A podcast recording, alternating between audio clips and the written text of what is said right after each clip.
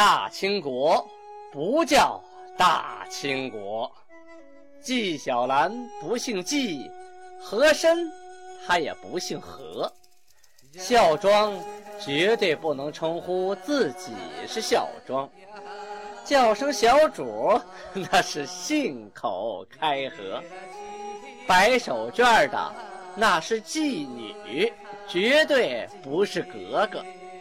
好。今天听俊贝勒播讲一段《青通剑》。听众朋友们，大家好。上回啊，咱们讲到蒙古诸部跑到女真这边来求和啊，想结盟。金国的执政汗和贝勒等啊，就与蒙古约好了，在刚干赛特勒黑这个地方大家结盟。双方啊。宰杀白马乌牛，哎，这是有讲究的。这个马呀，必须是通体雪白；这牛呢，必须浑身透黑啊，不能有一根杂毛啊，精挑细选。白马乌牛，设酒、肉、血、骨、土各一碗。哎，你看，酒一碗好解释，肉还有一碗。血啊，流出来的血一碗，骨头一碗，土啊，就地上那个土，哎，弄一碗。对天立誓，结为联盟，与民国修院，同心合谋。上与之和，亦必同意啊。若毁盟，则夺妻受算。如此写出土埋。抱骨而死，若见此盟，天地佑之。这段这个都什么意思啊？啊，我给大家解释一下啊，包括前面为什么设那个酒啊、肉啊、血骨啊，哈，大家结盟的时候啊，这么说，我们要一起跟民国对着干，以后我们要同心同德，一起商量怎么打。如果要是跟他讲和，我们也必须同时商量该如何讲和。谁如果被盟了啊，违背誓言了，夺其寿算，就是说让他早点死啊，把他寿命夺走，让老太爷呃给他减几年寿啊。而且呢，他的下场就像这个血，看到没有？一碗血啊，出血了，肉也抱在外边，然后土看到没有？哎，这碗土就是埋他的。最后爆骨就是肉啊和骨头都分离，爆骨而死，等于说列出来这个一碗血肉啊、土和骨啊。这是一个下场啊，一个借鉴，就是让你看看没有，将来就这个死法啊，干这个用的。如果谁呢啊实践了誓言，谁做到了，那天地都保佑他。后来呀，他们还规定了一下宰赛的归期，就什么时候你放宰赛啊？就是待五部同征民国得广宁后再筹之。意思说，呃，大家一块把广宁打下来之后。那这个宰赛，我们再商量，给你还回去。呃，后来呢，果不其然，两年之后啊，呃，卡尔喀布以牲畜万头赎宰赛归，就是拿了一万头牲畜啊，到金国这儿，同时呢，还送了二子一女，就是宰赛的两个儿子一个女儿送过来当人质。啊，金国这边呢。就把这个宰赛给放回去了，啊，等于换了这一万头牲畜，啊，还有两个儿子一个女儿当人质。他当初不杀宰赛，是多么明智的选择呀！这后金呐，这段时间是萨尔浒大战胜利之后啊，是连破开元铁岭，又取北关叶赫，如摧枯拉朽，生擒宰赛，威慑蒙古各部都不敢妄动。审视辽沈地区，以为祖上之肉啊！说白了呀，就是说整个辽沈地区已经是努尔哈赤嘴边的一块肥肉了啊！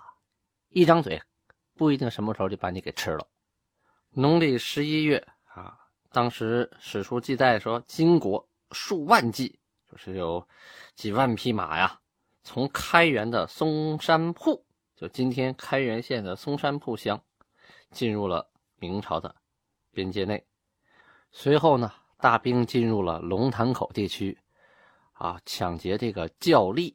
菜窖里啊，存着那个去年的栗子板栗啊，山里啊会结很多的板栗。这个板栗的东西很好啊，放一年在窖里头，放一年它不坏啊。取出来运走，运走这东西又能当饭又能当菜的，挺好吃啊。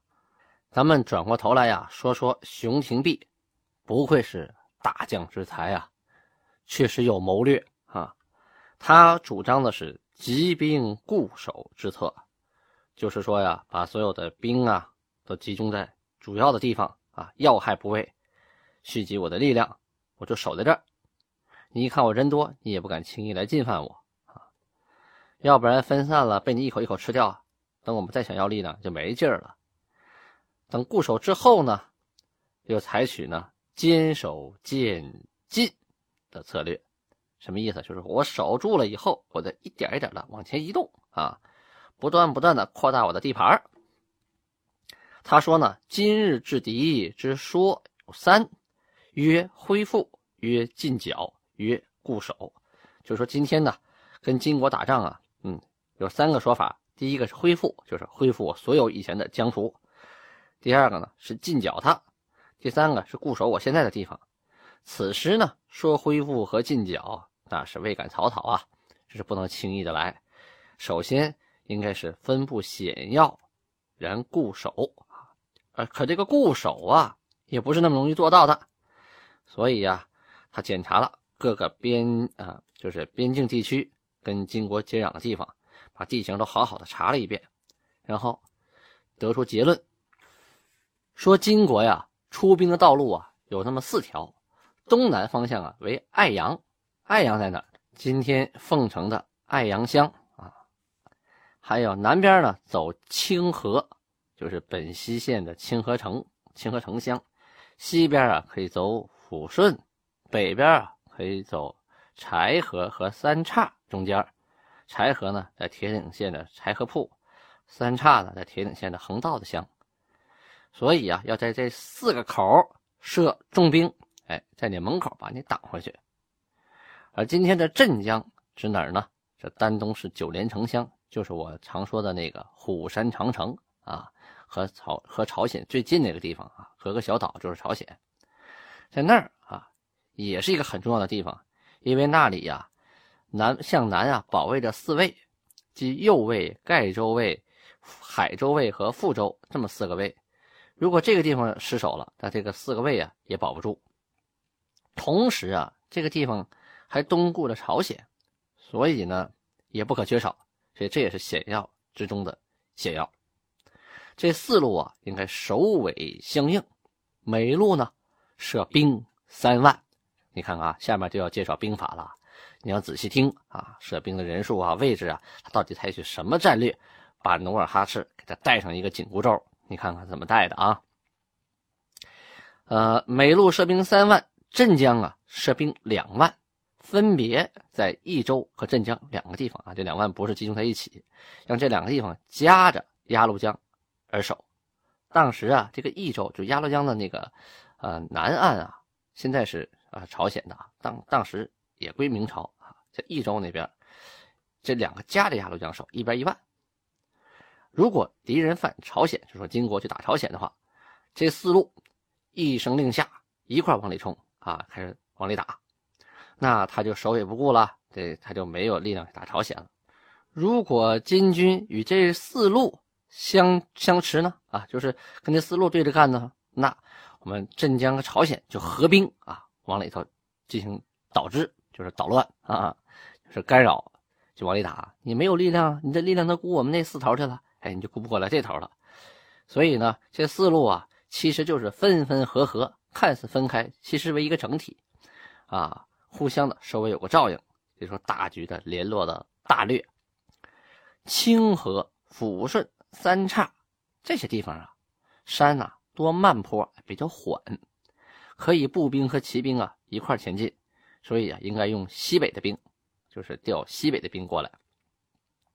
宽甸、爱阳啊这些地方啊，树林茂密啊，山川险峻，可以调川军来，就是四川的兵。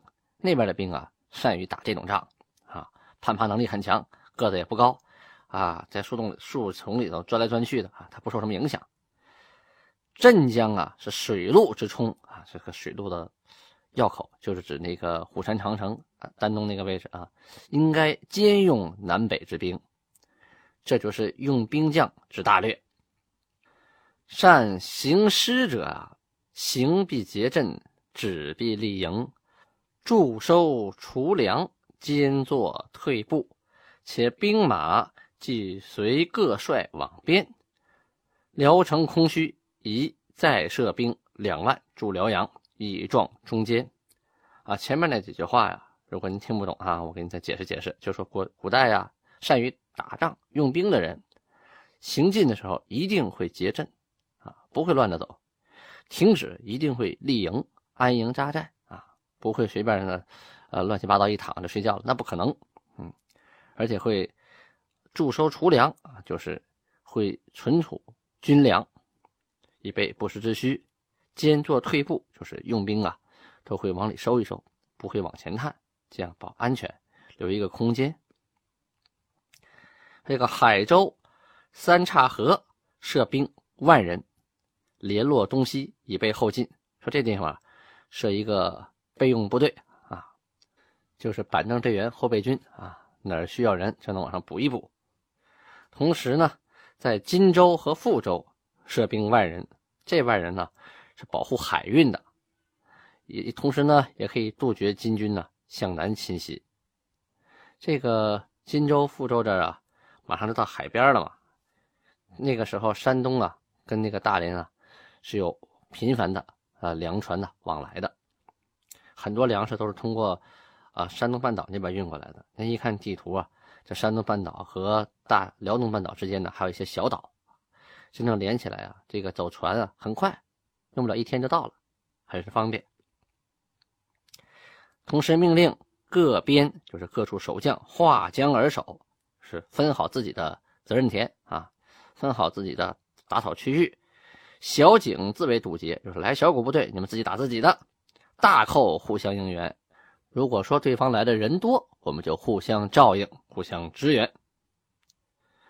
选其精悍者。敌出以扰之，哎，这就是游击战了啊！就是敌驻我扰，什么意思？就是选出精兵啊，分拨，闲着没事啊，你上一波回来歇着啊，他他一波，排好班，不断的去骚扰对方，让对方睡不好觉啊，总觉得哪儿都有危险。以上呢，就是熊廷弼的征行居守的大略啊，就是说呀，辽东这边的部队该如何的驻守。如何的前进，如何的进攻啊？这些大的战略方针就这么来定。现在呢，敌兵啊近十万，而根据我的策略呢，我们这边需要啊兵十八万，马九万匹。可现在呢，兵啊虽然已经近八万了，但是仍在淘汰中，实难作数啊。每兵一名呢，就是。一年他的饷银多少呢？十八两银子。这兵十八万呢，需要饷银三百二十四万呢。这一年啊，三百二十四万。嗯，每个月每个兵给五斗米，需要粮多少呢？算来算去是一百零八万担啊。这个担写成石头的石啊，它读成担，过去是个计量单位啊。又每马每日给豆。三升，这马得吃豆子呀。嗯，九万匹需要多少豆子呢？需要豆九十七万两千担，又需要草两千一百六十万束。好家伙！而且说了，此皆一毫不可裁者，就说你少一根毛给我都不行啊，一毫一厘你都不能少给我，就把这个奏章就送上去了。这有点狮子大开口哈！以前各个守官找皇帝要这个要那个，他都不给啊。这回狮子大开口要这么多，万历帝怎么决定的？给，要多少给多少。这回真是怕了，真怕辽东丢哈！可以说呀，这万历皇帝对熊廷弼真是十分的支持啊。但是呢，哎，这什么事儿吧，他都有个但是。就说当时啊，这辽东啊，边境的事情啊特别多啊，各种奏报啊，各种题奏本章啊，哎呦，这都可以用车来装了，这太多了，都研究不过来。不光你熊廷弼能上折的呀，很多人都能上折的。同时，在京里当官的人，人家也上折的。再有了，明朝也不是一个辽东啊，全国各地都有战事啊。你这边需要我从我这调人，我这也缺呀。啊，我得协调啊！你要粮，我这还不够吃呢。所以啊，这个事情是批准了，但是运行起来、运作起来、实施起来，那是真的很麻烦啊，大打了折扣。最后啊，始终没有让熊廷弼啊施以报复啊，壮志难酬啊。假设哈，当时熊廷弼要的这些都能瞬间到位的话。那他这个战略还真有可能给刚刚建立不久的这个金国带上一个紧箍咒。要真是那样的话，可能今天的历史就要被改写了。嗯，熊廷弼的策略呀，无法实施啊，原因不都在外边？这个辽东地区啊，本身也是内忧外患呐。首先啊，他得招募新兵啊，本身这里有很多老百姓啊，你得募新兵，就地募比较容易啊。可是这新兵啊，很多啊，他领了银子就跑，哎，你发银子才当兵啊，领了银子以后啊，一跑啊，还是不是一两个的跑，是一窝一窝的跑。辽阳人啊，有个叫刘国进的啊，当时呢，这个熊廷弼啊，就任用这个辽阳人啊，让他当兵部主事，就是组织军务。这个刘国进呢，就负责招兵，他就说应该先招啊辽阳人啊。尤其是招辽东地区的人为兵，这些人呢熟悉地形啊，家园在这儿，比较好，就招募了一万七千四百余人呐，然后就把钱给发下去了，让他们镇守镇江啊、宽甸、爱阳、清河等等处。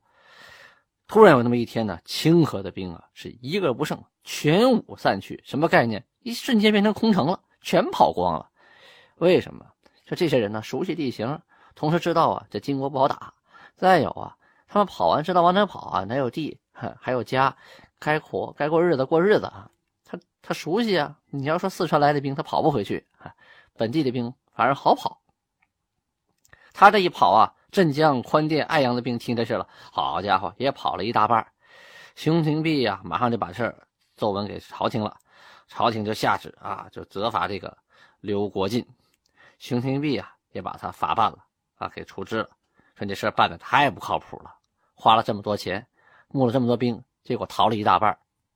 明朝啊，没钱呢，钱都在皇帝的那个腰包里呢。这要增加兵饷怎么办呢？他就只有一招，就是增加天下的赋税，就是田赋啊，多收多收你的赋税，就既定啊，在旧额之外，以明年一年为限，这一年啊，以后不算，于直省。田地按亩加派，附加三厘五毫，这一下子多就多收了多少钱？多收了二百多万两银子呀！